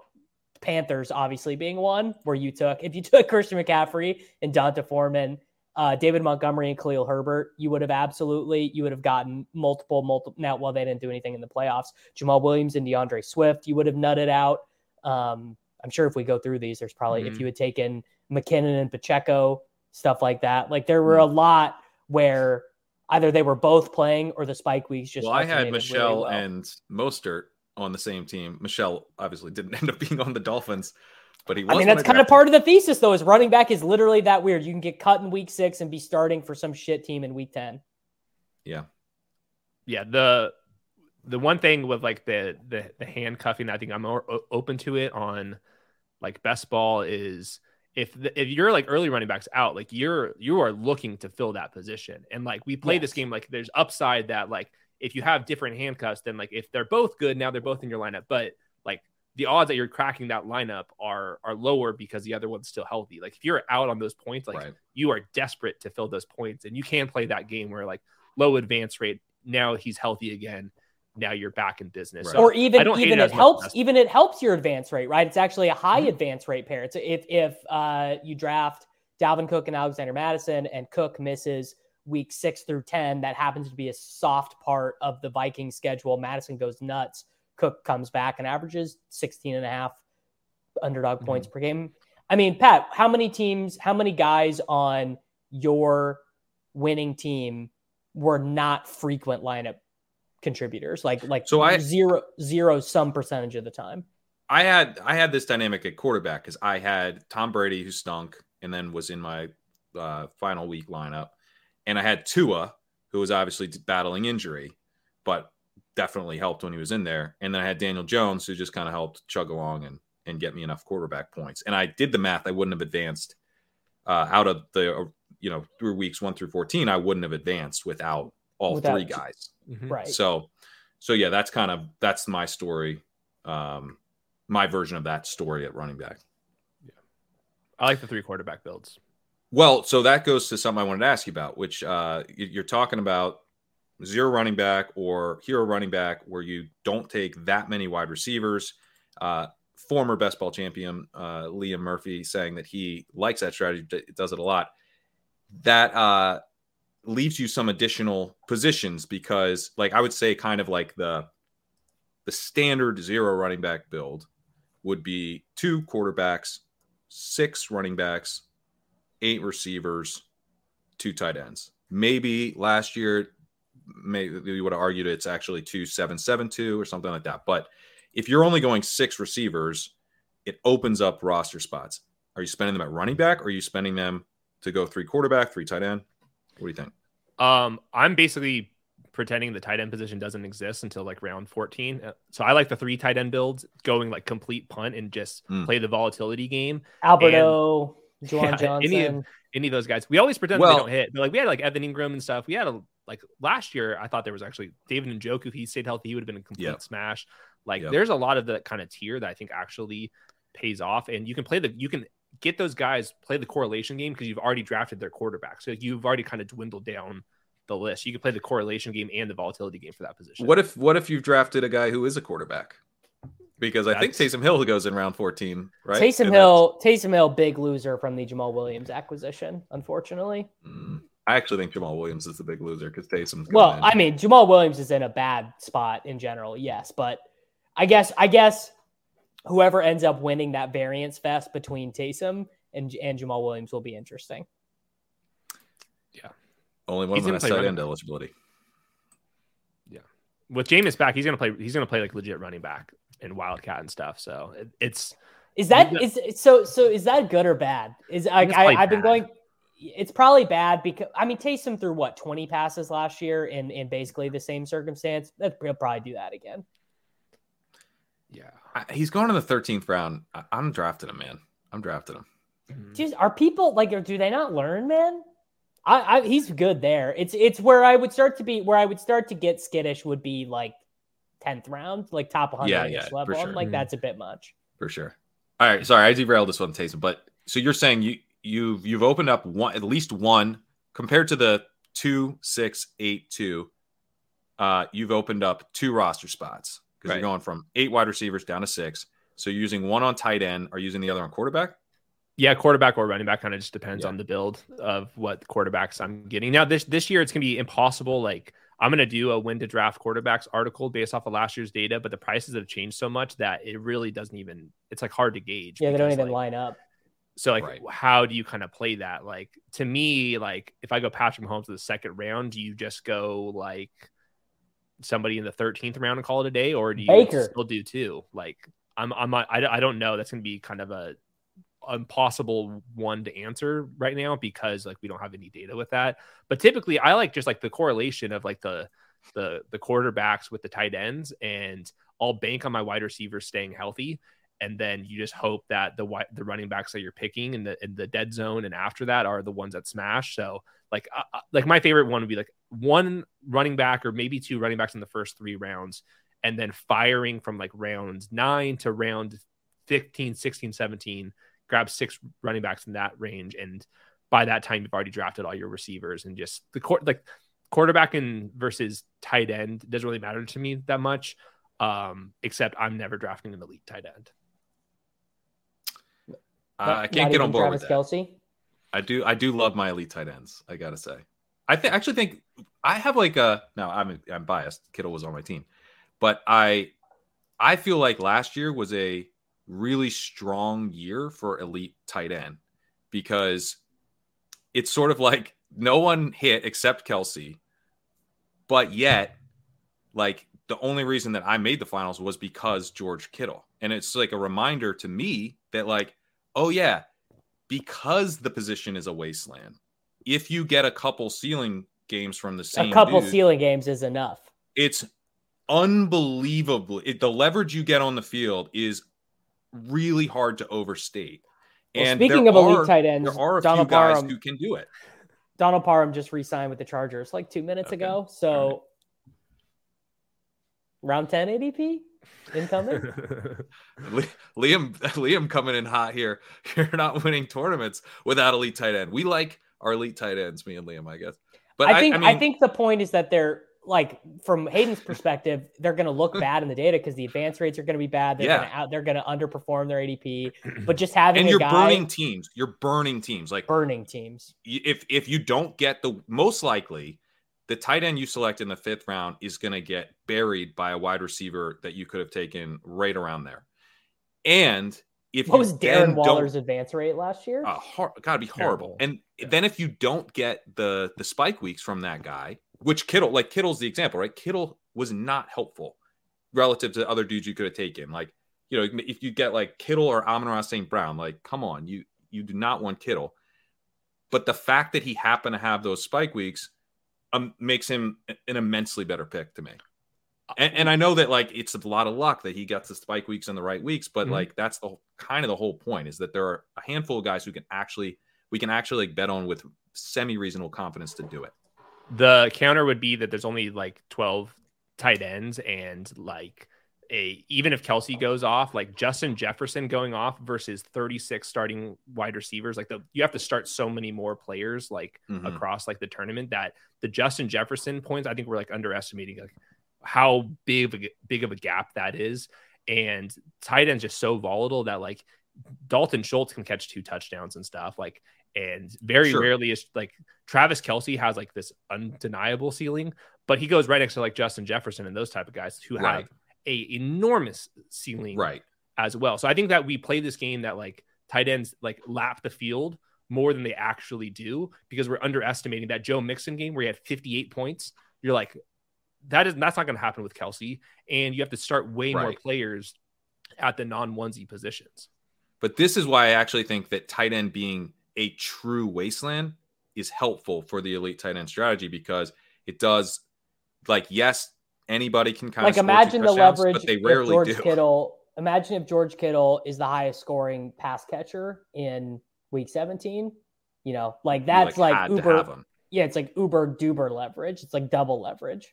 But like by how much though? Like George Kittle can have like 22 points, and David Njoku has 17, and like from like last year, for example, It's a lot of it's a lot of leverage. Five points is a lot.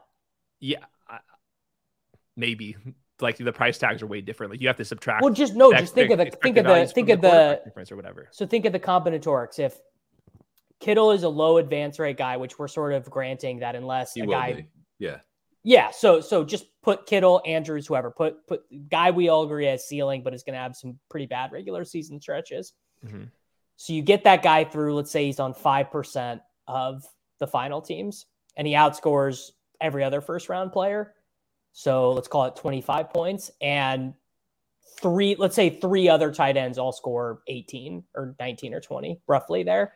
I mean mhm. that it like there's obviously would be a way to send this out and you know if hooper or whatever someone could do this my guess is is that is way better than having a 13% advance rate justin jefferson who's who's also the highest you know in an alternate reality is also the highest scoring player whereas you're and then you're coin flipping with a bunch of njoku Parham whatever tight end guys But whenever we I- play this game, we're now we're comparing it to the wide receiver that was dominating. When I can just point to Mike Evans from last year, who also could do the George Kittle thing and suck all year, and then he pops off and he can have. if mike evans was a tight end to the mike evans Mike Evans was a tight end. year. I would not. Yeah, I, you're you're Yeah. on a different stream right now. there's a there's someone else. Correct. Well, you wouldn't be you wouldn't be streaming because you'd be doing Rex Burkhead is pondering Exactly. Exactly. I would be I would be blurbing Rex Burkhead right now.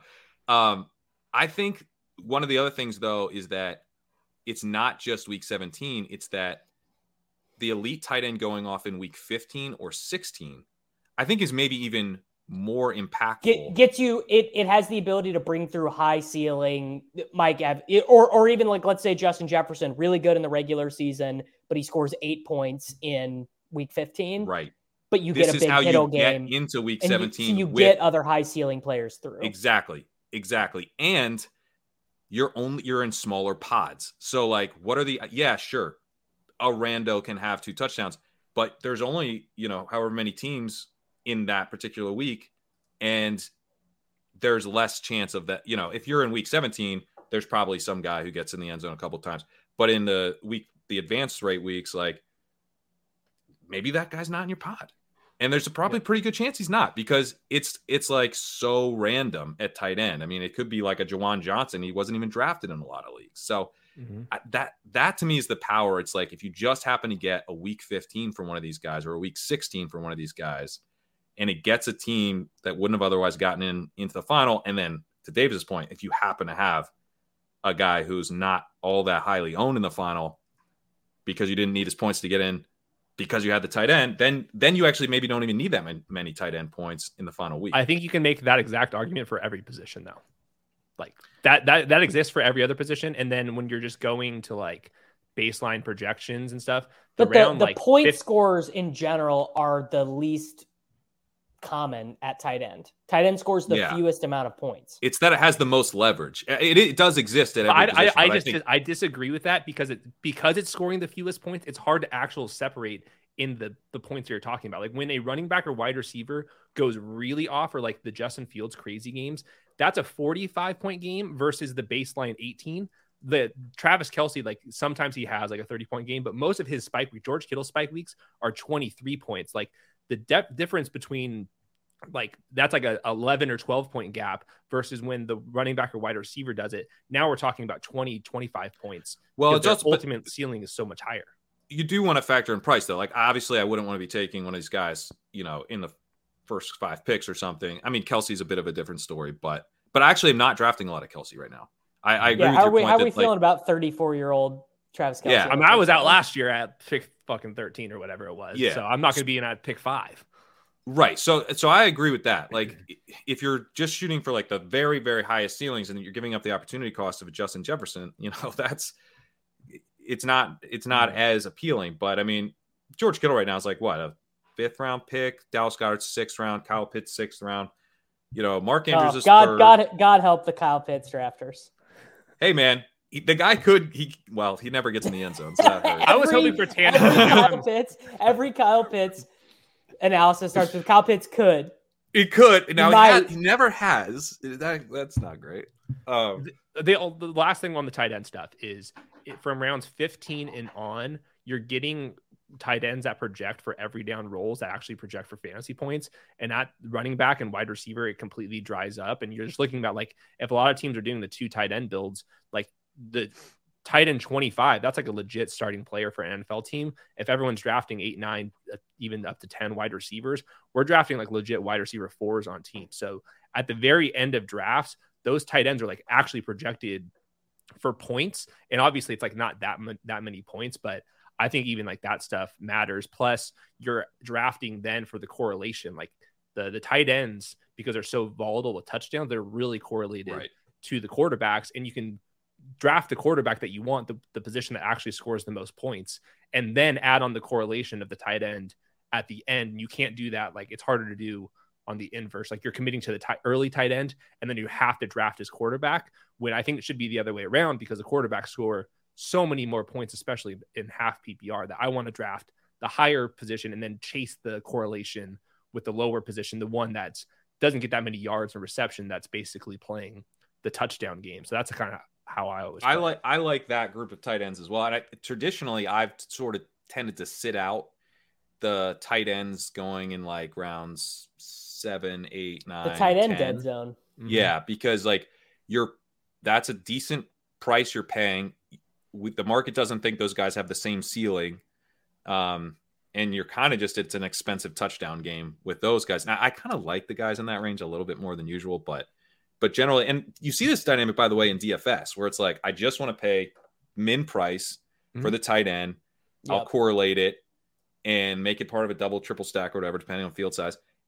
Or, you know what? Screw it. I'm going to pay up for Kelce this week, or I'm going to pay up for, you know, it's usually Kelce, but you actually go for it at tight end and it, and you're, you kind of, when you do that, you know, you're like burning that week most likely. But if you get it, it, it does provide huge leverage in DFS as well, which is one reason I, I'm kind of sticking with my argument that I think the, the like I've seen the leverage play out in a couple different formats with elite tight ends. So it does feel like you get the most leverage there when the guy actually comes through, even though he, he very rarely does.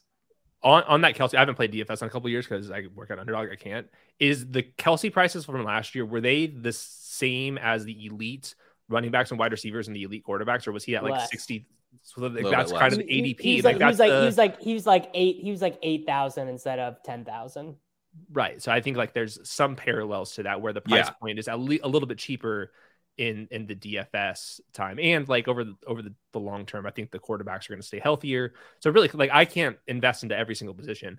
I want to play the upside game with the quarterbacks. I want to pick which teams I'm actually correlating with. So I'm going to be investing into the quarterbacks. We've all agreed that you can't not have good wide receivers. I think there's a lot of upside in the the ADPs keep dropping for the running backs. So some positions got to be just completely punted off. And I feel comfortable that the position that's averages seven points per game versus the position that's averages Yeah. 22 points actually matters. Like that's like the first bullet point here is seven points versus 20 points. Even if you're lapping the field, it's a difference of five versus 10. Well, that's that's a good point. Yeah, if you're if you're punting off position, maybe punt off the one that doesn't score any points. If you're Yeah. going to you know these are 20 round drafts right now. What do you think about four tight end builds? I've experimented a little bit with that because you got the 2 Mhm. extra rounds, and it's like, hey, Mhm. I- at the end, I am I am finding I'm getting starters. I'm getting starters, and this is also I think a very strong rookie class. Mhm. I like Sam LaPorta in the 20th round. You can get Luke Right. Musgrave in the 20th round. Dalton Kincaid's not all that expensive. Like I- I can tack on, you know, a rookie and a guy like Juwan Johnson who has a job or whatever very, very cheaply. Um, and if you cobble together four, maybe you get the touchdowns in the right weeks. Yeah. Uh, all of mine are from 18 rounds. So four tight ends have never has never been like a profitable strategy, like on a macro level year to year, the last three years on underdog.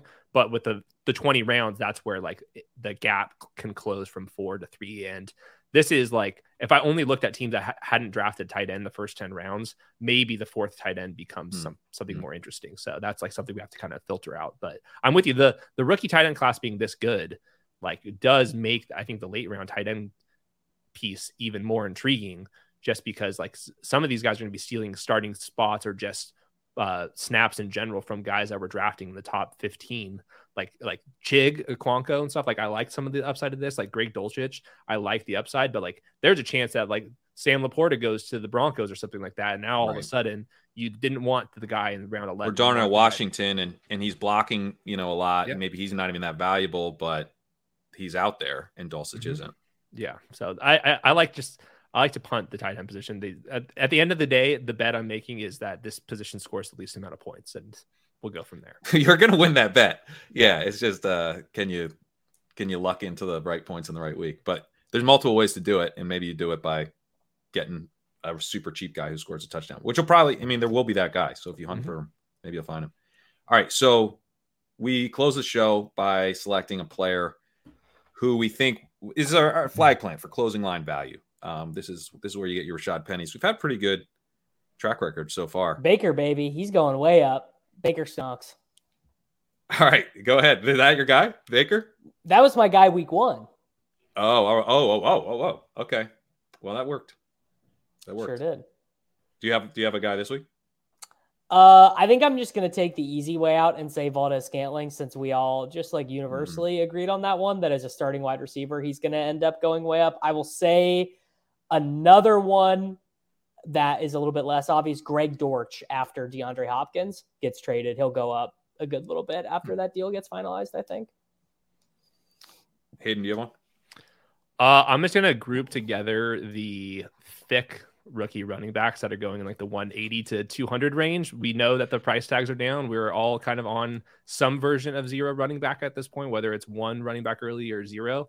So the guys in particular, give me Roschon Johnson, give me Kendre Miller, uh, and uh, DeWayne McBride would be my three that you should be tacking off. There, the guys that if they get round three, round four draft capital, that's how you look into Dameon Pierce, Brian Robinson profiles, and they are like absolutely free. And they didn't have the NFL draft hype because they didn't like smash the 40 or didn't run uh, in particular, but coaches don't really care about that.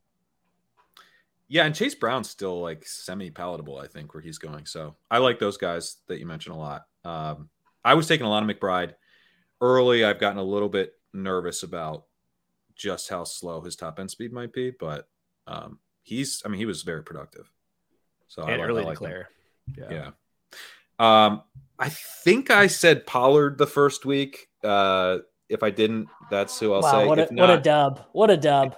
if not, I'll say Breece Hall. Whichever. I think I've said one and not the other. So whichever one I didn't say, uh, that. But I'm pretty sure I said Pollard. So Breece Hall, I'll say, and uh, I mean, why isn't he rising a lot? Like it, it felt to me that the Jets were going to go get a quarterback. You know, they obviously went the most risky route where they just like kind of went all in on Rodgers. Um, and that obviously could have ended in disaster, but it looks like it's going to end with Rodgers being the quarterback, which is massive for the quality offense and Breece Hall. And everything on the ACL tear stuff has been pretty positive so far. We're not hearing any of the Javonte Williams worries. So, um, Yeah, that's. I think like when when you look at his rookie season and how good he was and how much he was involved as a receiver and how efficient he was as a receiver.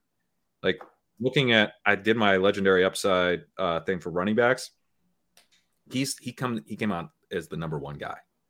Like because you're because I'm looking at second year guys. I'm looking at, you know, I it, based on the type of dudes who've in the past had these massive seasons, they tend to be younger than you'd think. Um and he's got, I mean, they tend to be hyper efficient because, like, basically no workload can get you to the level of this earth shattering season. You need to be hyper efficient. It really helps if you're hyper efficient in both phases of the game. Uh, I don't know, man. Like, if he was healthy and they had Rodgers, wouldn't he be like the sixth pick? Is he the 106 with with Rodgers and he didn't tear his ACL? yeah, so, I, I Getting him with the two three it. turn feels like a fucking smash. I love that call. Pat, what about what about Rhamondre? Same kind of thing, but the, obvi- obviously the offense isn't supposed to be as good. But like, I think Rhamondre is like could be pretty pretty special this year. Rhamondre, I mean, I've always loved Rhamondre, so I like that one too. Uh, you're getting an offense coordinator, not even upgrade. You're just get you're getting an offensive coordinator. You're Uh, getting an nice. offensive coordinator. That's good. Yeah, that's big. That's good to have. On Joe. Judge much less involved. yeah, and at Patricia, oh god, um, Mac Jones, like I get, I guess all that like kind of trade, like oh, we'll, we'll even that's all gone away. So stability. Yeah, I like him. I love the James Robinson signing for him. I think, I think he's protected by that. If if Damien doesn't get that much money and the Patriots decided not to bring him back, I think that's like a sign that they really are about to unleash Rhamondre, who they've kind of been like slow playing his role every single year. Yeah, I like that one. Uh, there's like a, I would say a 25% chance that Breece, Breece Hall was my previous guy. So I will just tout Pollard real quick, which, uh, and I'll, I'll just uh, tout the site that I started, legendaryupside.com. There's an article on there for free. It's a public article. And I talk about Tony Pollard, who I say I'd be comfortable taking in the mid second. Uh, so to get him still at the 3 4 turn, still, I don't really get it, man. I, I took him at the 305 the day that Zeke got cut because I was like, I, I took him because I wanted to draft Tony Pollard, but I thought he would be like kind of rocketing up. And right now he's still going behind ETN, still behind Josh Jacobs, still behind Nick Chubb, still behind Derrick Henry. I don't know. I think I like him the most of all those guys. How confident are you that. that. you like Pollard versus CeeDee's, like straight up? Like I know you're a wide receiver guy, but like, is, I mean, I'm taking CeeDee ahead of Pollard, but I kind of, I kind of like the. I mean, that's that's where you start to go. Okay, all right, let's let's get into it because I mean, Pollard has a ton of upside. Mhm. But are you? Or would you actually take him over CeeDee? I would. Um, I think I would. I'm I'm the Pollard bull, man. He's he's gonna be awesome. Yeah, If you're take if if that's the way you guys feel, then he is like literally going at the wrong turn. Like you you can Right. sit at the one two turn, pass, and then get him at the next turn. Like that, those types of values are like very rare. Mm-hmm. he's a running back you actually want to draft. If you go down the board and look at every single round at ADP, how often are you like, oh, I actually want to draft this running back? So you have to draft running backs at a, a certain point, I I think, and I think that Pollard would be one of the guys that qualifies early up in the board, and I think that we should go after him.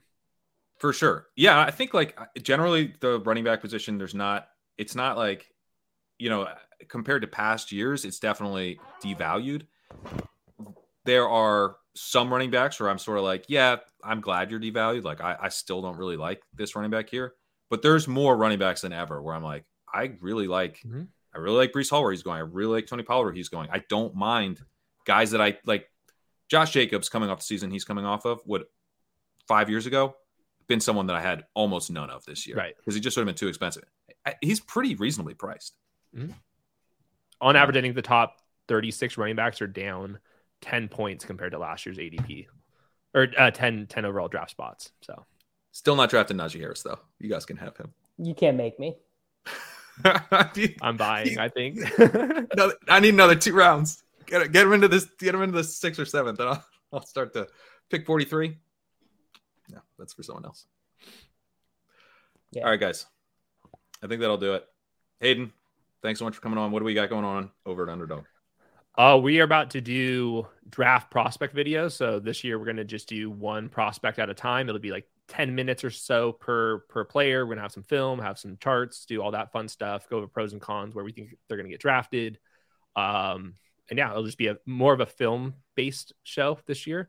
And we're just going to do like base, basically one prospect per day up until the draft. Awesome. So we should be able to knock out like everybody that's on this chart, for example. Now I know you like quarterbacks, and it's an important position for fantasy. And you know, Superflex is a format that exists. Is that is that something that uh maybe we'll be drafting at any point? Uh, I think we're season? we're we're close to uh, making that decision. I think there's what 30% left uh, in a certain tournament before we get there, but uh, we're, we're pacing for that. I would I would highly recommend uh, getting some Superflex rankings uh, up up and ready. okay. All right, that's a tease. Davis, what do you got going on? Uh, nothing a ton coming out right now. Just uh, the the podcast gonna keep gonna keep churning. Uh, but it'll the the volume will pick up definitely as we get a little bit closer to draft. I want to want to uh do maybe doing a little bit of betting the NFL draft stuff since uh many many people have legal sports betting books available to them. All right. Uh, I will uh, mention again legendaryupside.com just launched it yesterday. Uh, there is a $30 off early bird discount. If you sign up just on the main page, it doesn't, it gives you a 30 day trial.